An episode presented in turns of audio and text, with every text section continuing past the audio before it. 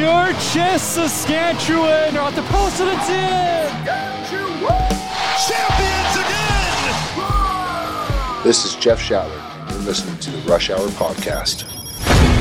This is the Rush Hour podcast presented by Original 16, the best beer in the game. I'm your host, Cody Janzen, and on this episode, we're going to get you set for the Saskatchewan Rush and the San Diego Seals this week.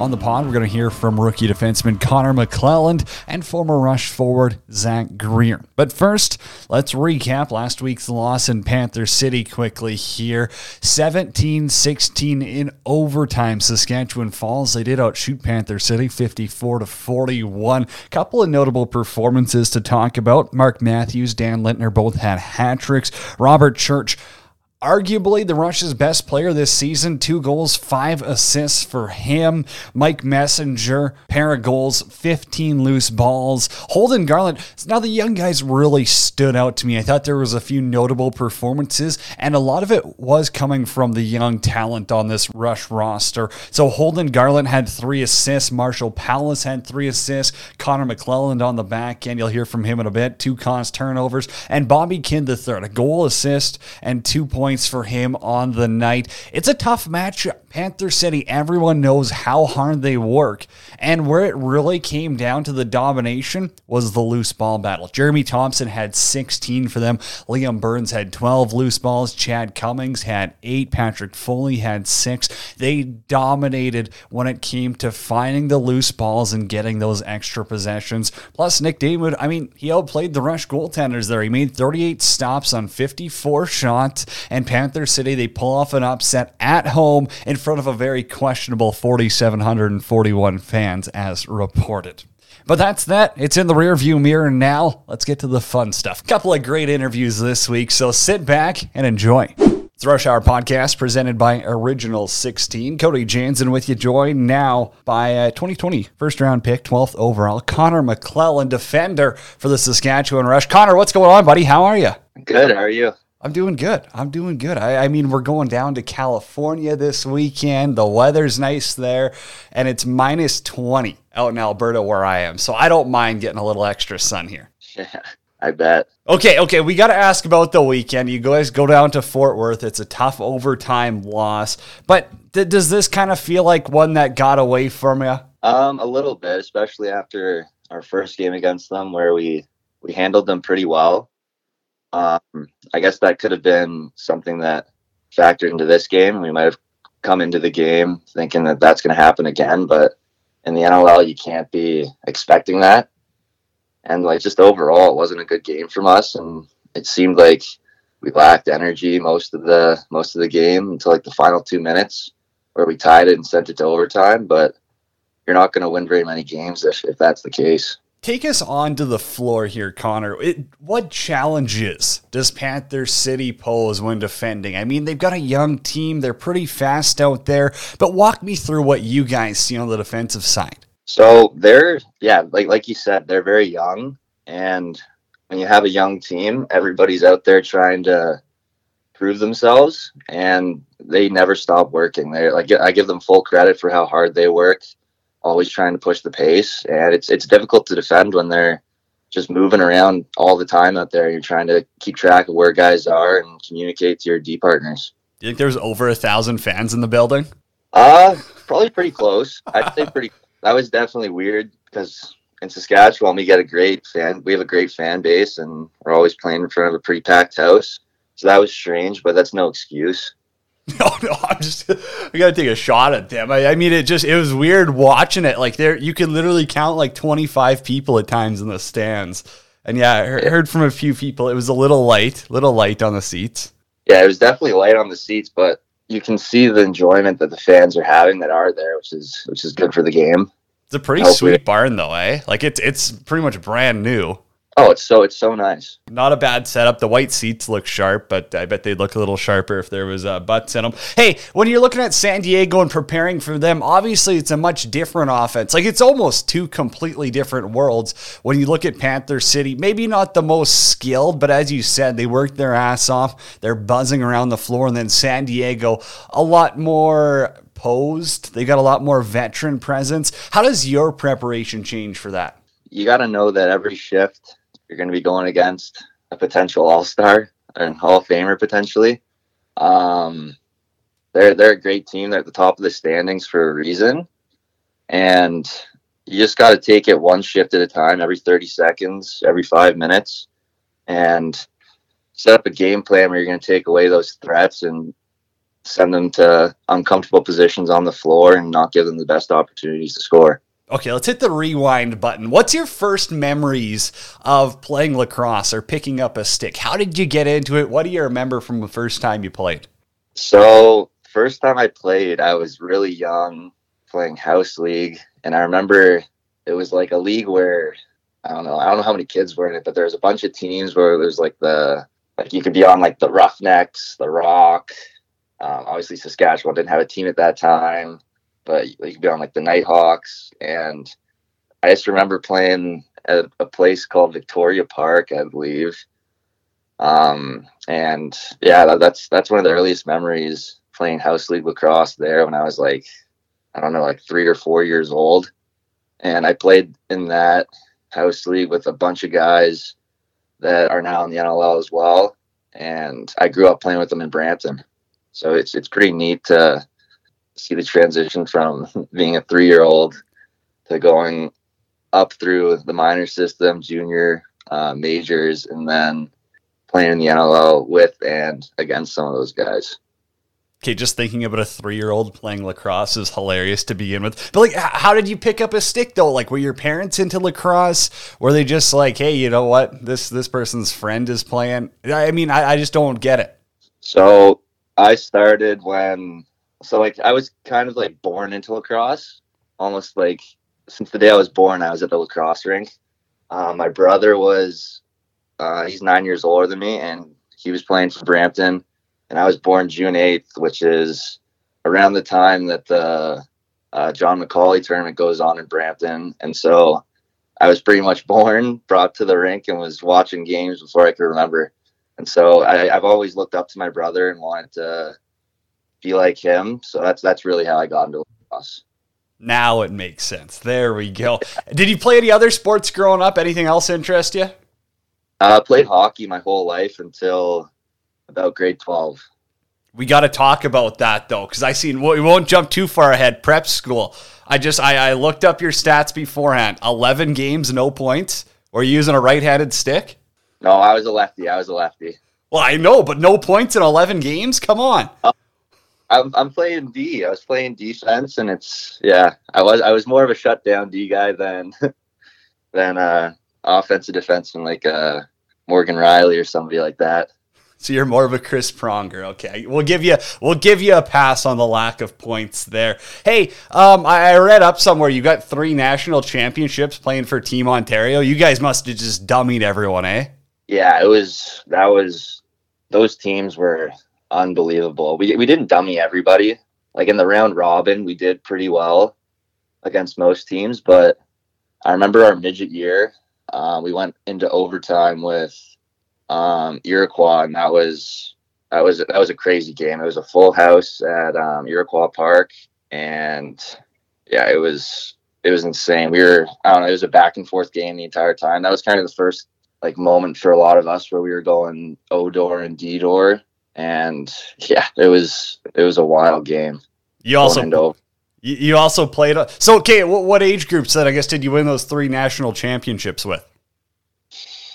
I'm trying to think. I'd say like maybe I, I might have been 12. No, I would I would be 10, 12, and 14 years old maybe.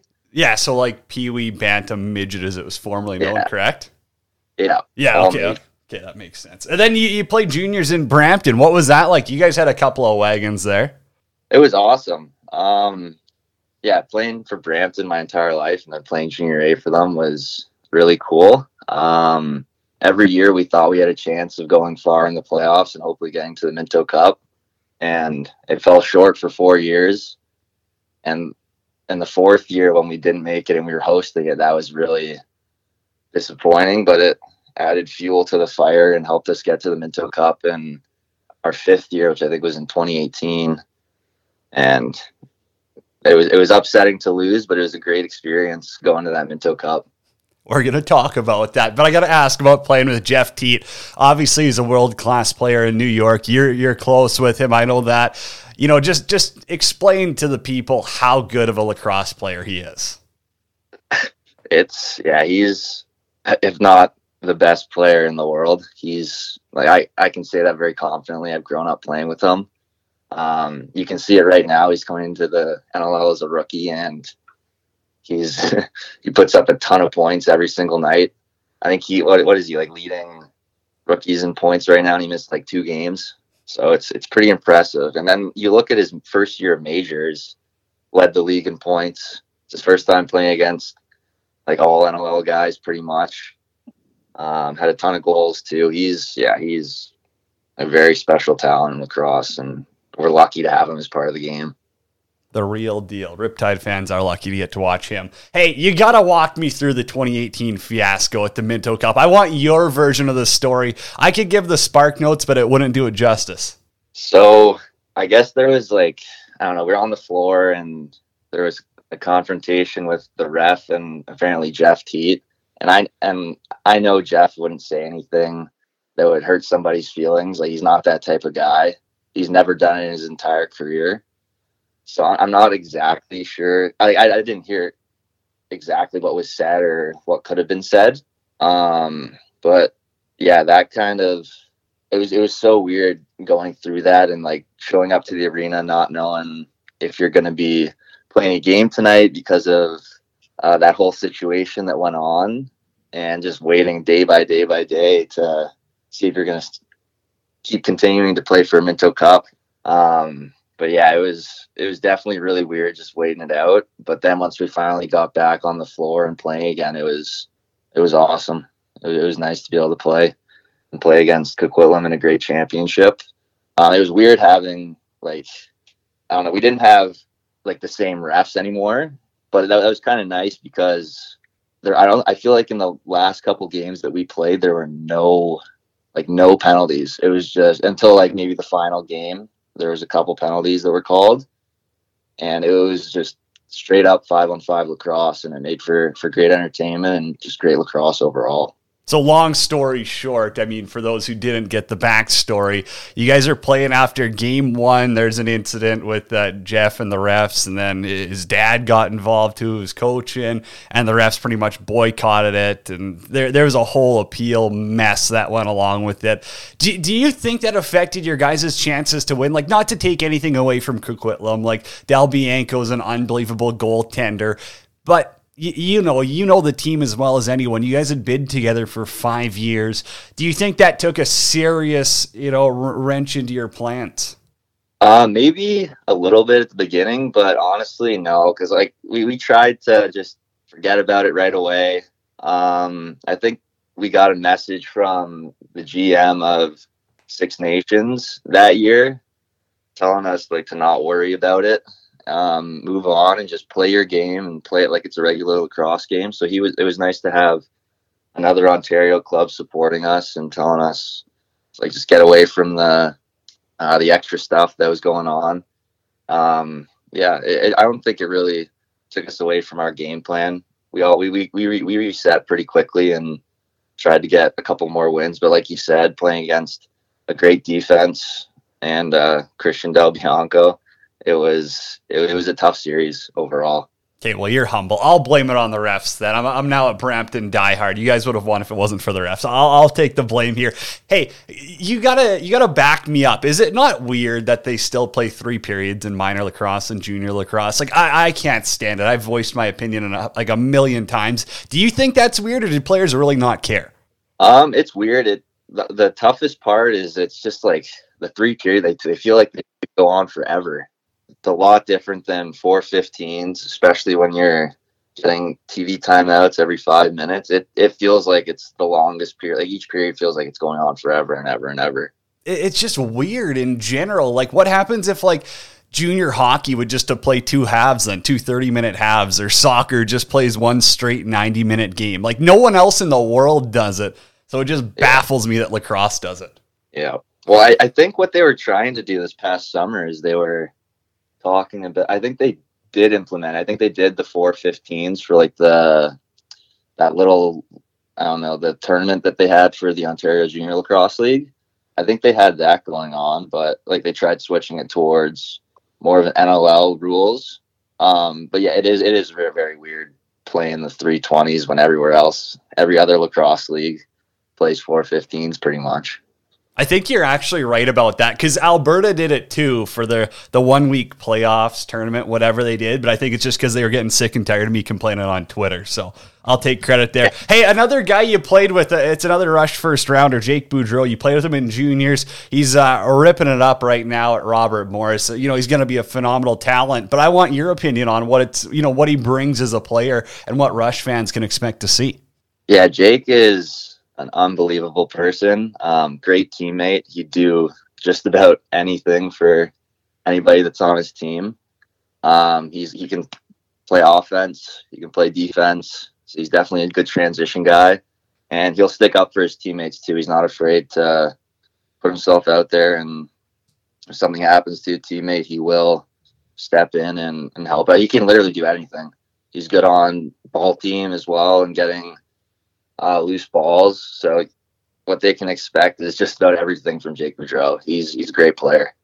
Swiss Army knife right there. Love to hear it. Hey, how do you end up going down to college? Like, I, I guess you did go down and play prep for a bit. Is that kind of the reason where you're like, hey, if I just go play a year prep school, I'm going to go to get a scholarship? Or walk me through that and then just the whole recruiting process. Why Marquette?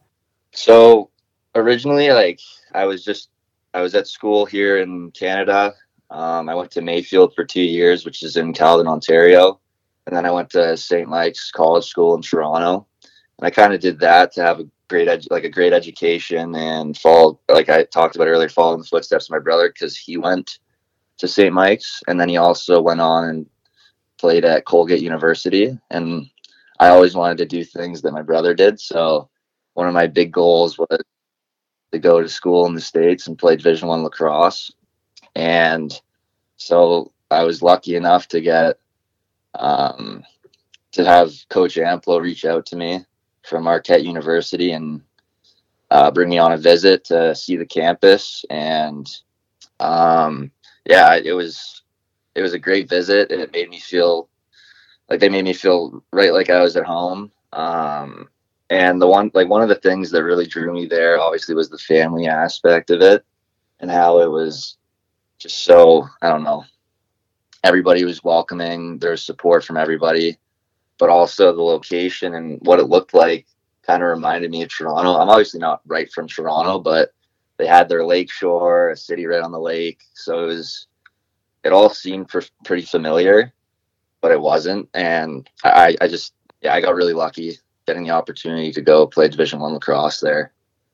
So were you talking to other schools or was it just uh, one visit and you're like, I'm sold, this is it? I think that might have been my third visit. And as soon as I was done with that visit, I was like, this is the place I want to be. Just straight to Milwaukee you go. What's what's the recruiting trip like though? Is it like hockey where they're bringing you in, you're getting maybe a couple of practices, you get to watch a game, the boys are taking you to the frat house, showing you a good time. Is that pretty much what it is too for you? It's a little bit different everywhere you go. So like my first one, I went to Vermont and I met with the coaches. Um, I got to go and just like spend a day with the players. I think I followed one player around and he took me to a class and then yeah, like afterwards you you go out for a little bit and meet more of the guys. Um Wait, wait, wait. Mark- they made you sit through a class on a recruiting trip? Yeah. Okay, they, they, I see why you didn't go. Yeah, yeah, but the, they they do it just to give you sort of an experience of what it's like and like what you're gonna what you're gonna get when you go there. Um, and like I stayed in a dorm room there, which was pretty cool because I'd never really stayed in a dorm room other than that last year I was at Trinity Pawling for that prep year. Um, then at Marquette, they had me in a hotel. I got to meet a lot of the players um, go around their campus and I think go to um, like a breakfast place called Broyo, which is a staple on Marquette's campus. Everybody loves going there on the weekends. It's got some of the greatest uh, breakfast and lunch food you could ask for, and we usually get it for pre games. um, on the weekends. So yeah, it, it's all different. Like at Boston University, they took me to a hockey game, which was pretty cool. Uh, I think they were playing North Dakota actually, so it was a it was a huge game between them and, and North Dakota. But yeah, it, it's different everywhere. Everywhere has their own different experiences that they'll give to their recruits, and just try and one up the next place that might be asking to get you. That's fair. That's it. No, it sounds like an interesting one, and obviously, you know, you're in a good area too, like Milwaukee. You're a short trip away from Chicago. Uh, I've said it a million times. I think it's the best city in the states, Chicago. There's nothing like it. Hey, let's talk about your draft though to the NLL. What was draft day like for you? I know it was a little bit of a weird one. Yeah, it was definitely a weird one. I was at school, and like my family wasn't there with all the border restrictions and whatnot, but um, a couple of the guys from my like a lot of the guys in my senior class, they all got like a couple balloons, put up like NLL, um, like NLL balloons and golden, uh, black, and set up a nice watch party for me, which was which was really exciting. Um, it was definitely unique, but it was it was so it was so nice to be able to share that moment with those guys. Um, and you could see how much they cared about it um, it, it, meant a lot to me that they would do that for myself, knowing that obviously we wish we could have been in person doing the draft, but with COVID and those circumstances, it couldn't happen. So they, they made it the best for me. It was, I was very lucky to have them there. What was the conversations like beforehand? Like, did DK say, "Hey, if you're available at 12, we're taking you 100 percent"? Were there other teams you were thinking about? And, and you know, when Saskatchewan calls your name, I want to, you know, wonder what's going through your head. So the funny thing is one of the like one of the teams that didn't reach out to me before the draft was Saskatchewan. So I wasn't thinking about it at all at first. But once I heard that, um, once I heard my name called by them, I was so excited knowing that I might have the opportunity to play with Kyle Rubisch that my brother grew up playing with, Chris Corbeil that my brother also grew up playing with. Um, and just just have the opportunity to play for such a a young and storied franchise is yeah, it, was it was so exciting to hear my name called to potentially play for that team. So you're just saying Sask ghosted you the whole time, and then they're like, "Oh, surprise! You're coming home." pretty much, pretty much. What did you have? You ever been to Saskatoon beforehand, like before the draft, or no? No, I had never been. What did never you know been. about Saskatchewan beforehand? Um, I knew that there was a bunch of really tough hockey players that were from around there.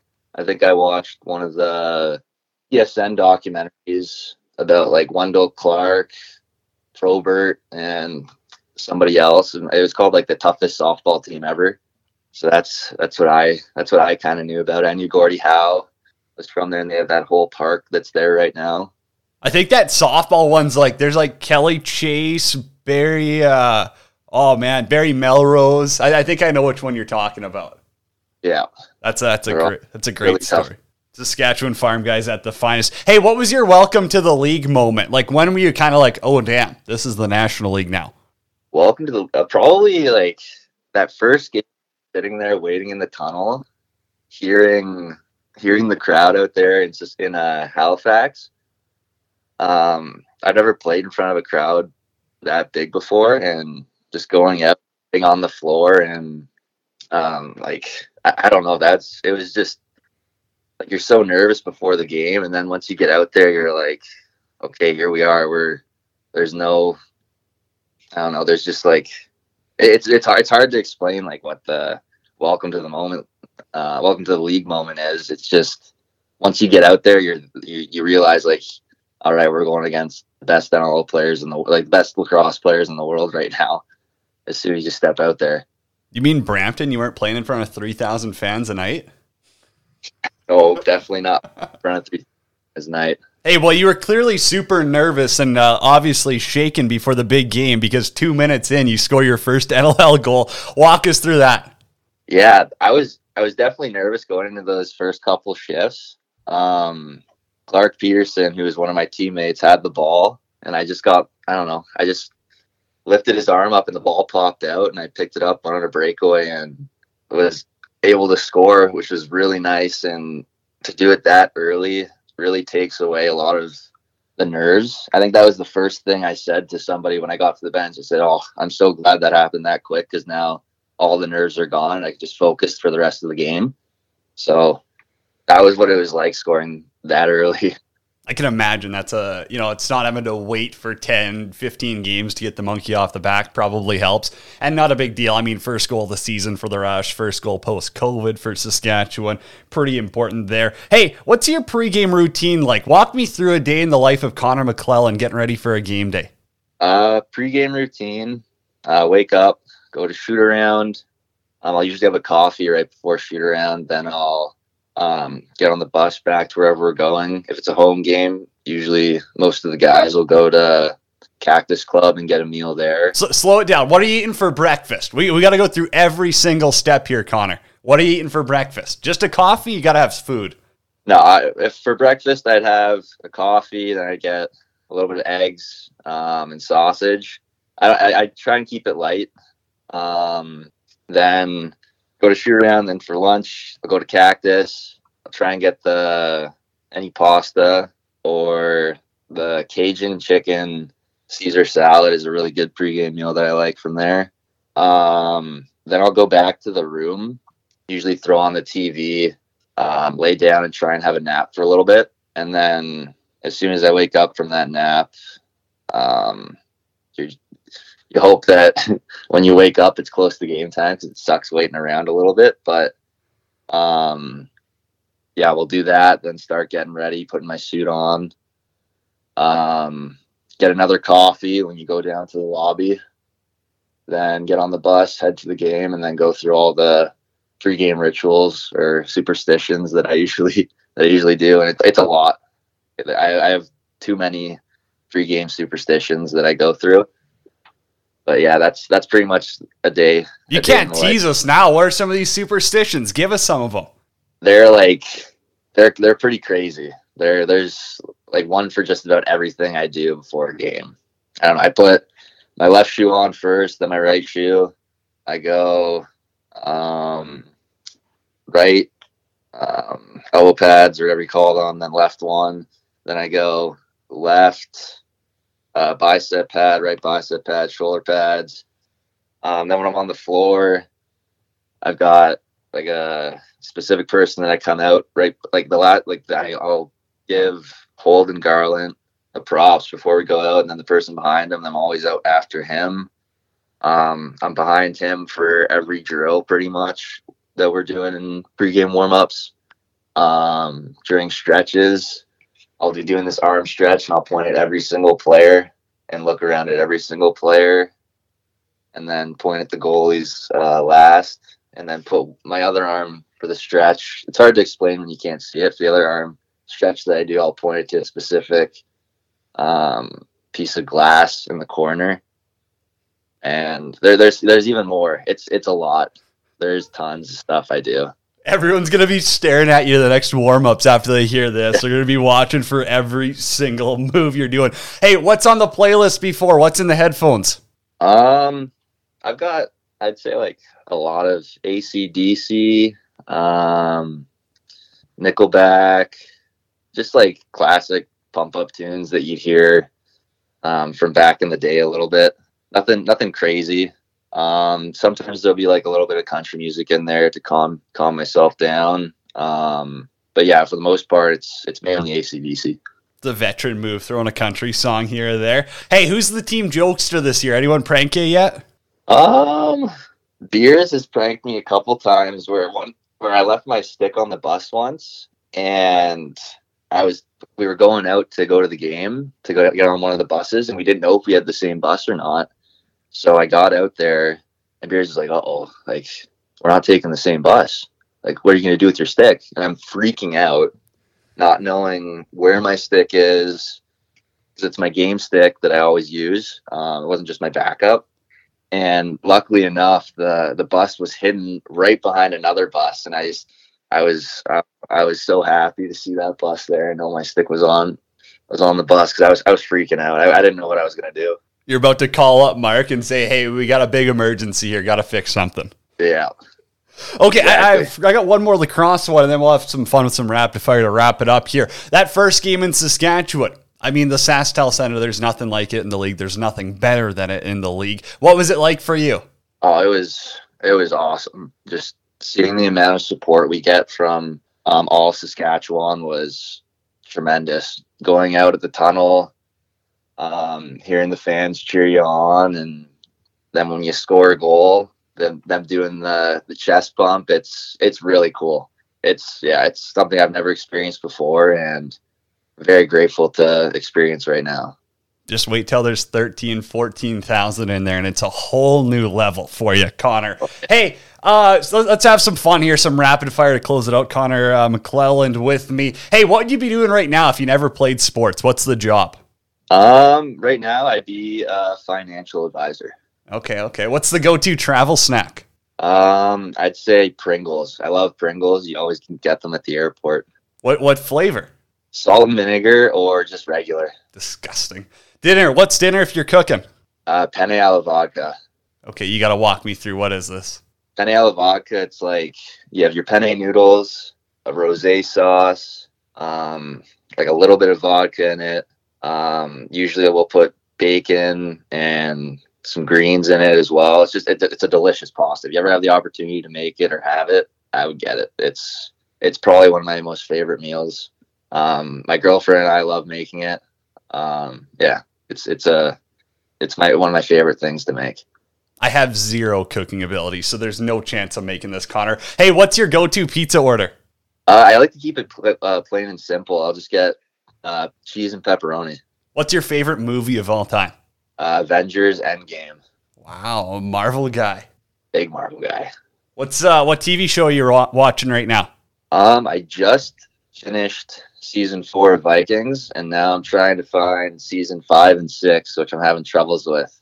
Okay, so leave so leave everyone one. Well, yeah, if you're having troubles, I mean, you probably got to lay off the illegal streaming here. We shouldn't be talking about that. okay, leave everyone with one one recommendation, Netflix or something. What what's a good thing you've watched fully that you can recommend? Fully, um, it's not Netflix, but I think it's Apple TV. I definitely say watch Ted Lasso. I think it's a great TV show. That's a great one. No one said that yet. I'm happy you brought it up. Connor, this has been a blast, man. Thank you so much, and uh, best of luck in San Diego. We'll see you soon. Thank you very much for having me.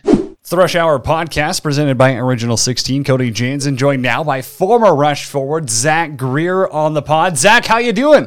I'm doing very well. I'm doing very well. Thanks for having me. What are you up to nowadays? I, I think you're down in California full time, aren't you?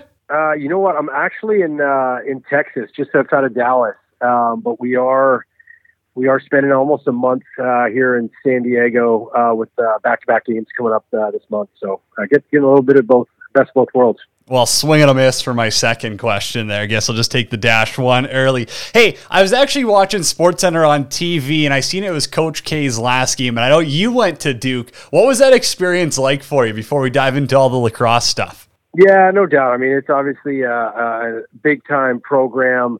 Uh, obviously, a huge basketball school, world class facilities, and uh, just a great place to go to school. I think people don't know how small it is. It's, you know, right around between five and 6,000 undergrad students. And so it's not, you know, your crazy state school with 50, 60,000 kids. So really cool community and uh, obviously a great lacrosse program. They continue to do big things there. And so, yeah, a ton of, ton of fun memories, great network, and, and some of my best friends to this day uh, come from those days. So, yeah, it's, uh, it, it was awesome. Did you go to a lot of basketball games when you were there?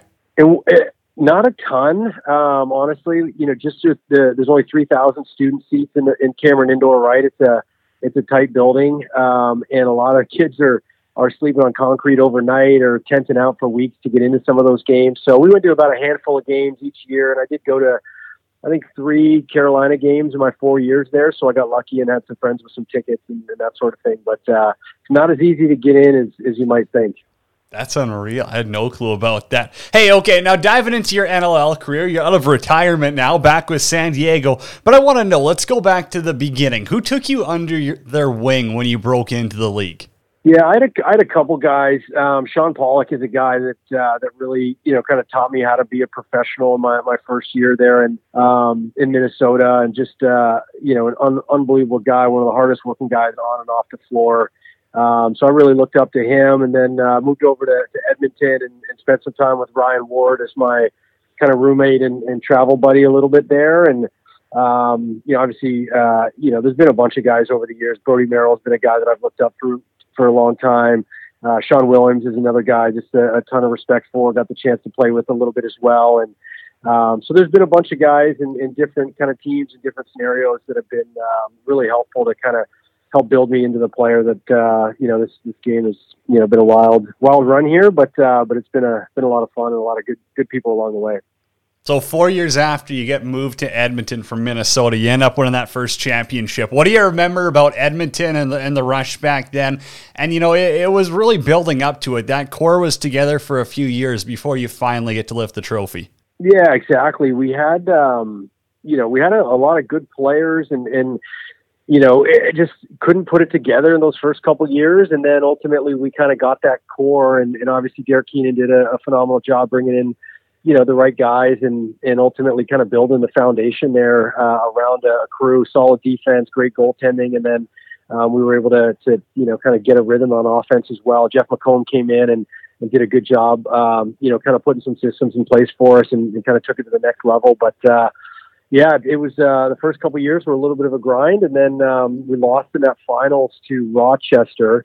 Um, but you know, kind of got a taste of it after uh, I think we were six and ten going into the playoffs um, kind of got a taste, got hot at the right time, and then uh, started to started to learn how to win there in Edmonton. So um, took a while, but we got there, and, uh, and obviously just an unbelievable feeling. A little bit bittersweet after you know uh, kind of win the championship and then kind of relocate after uh, you know a couple weeks after we found out the team was moving. But uh, yeah, obviously they found a great home in Sask as well.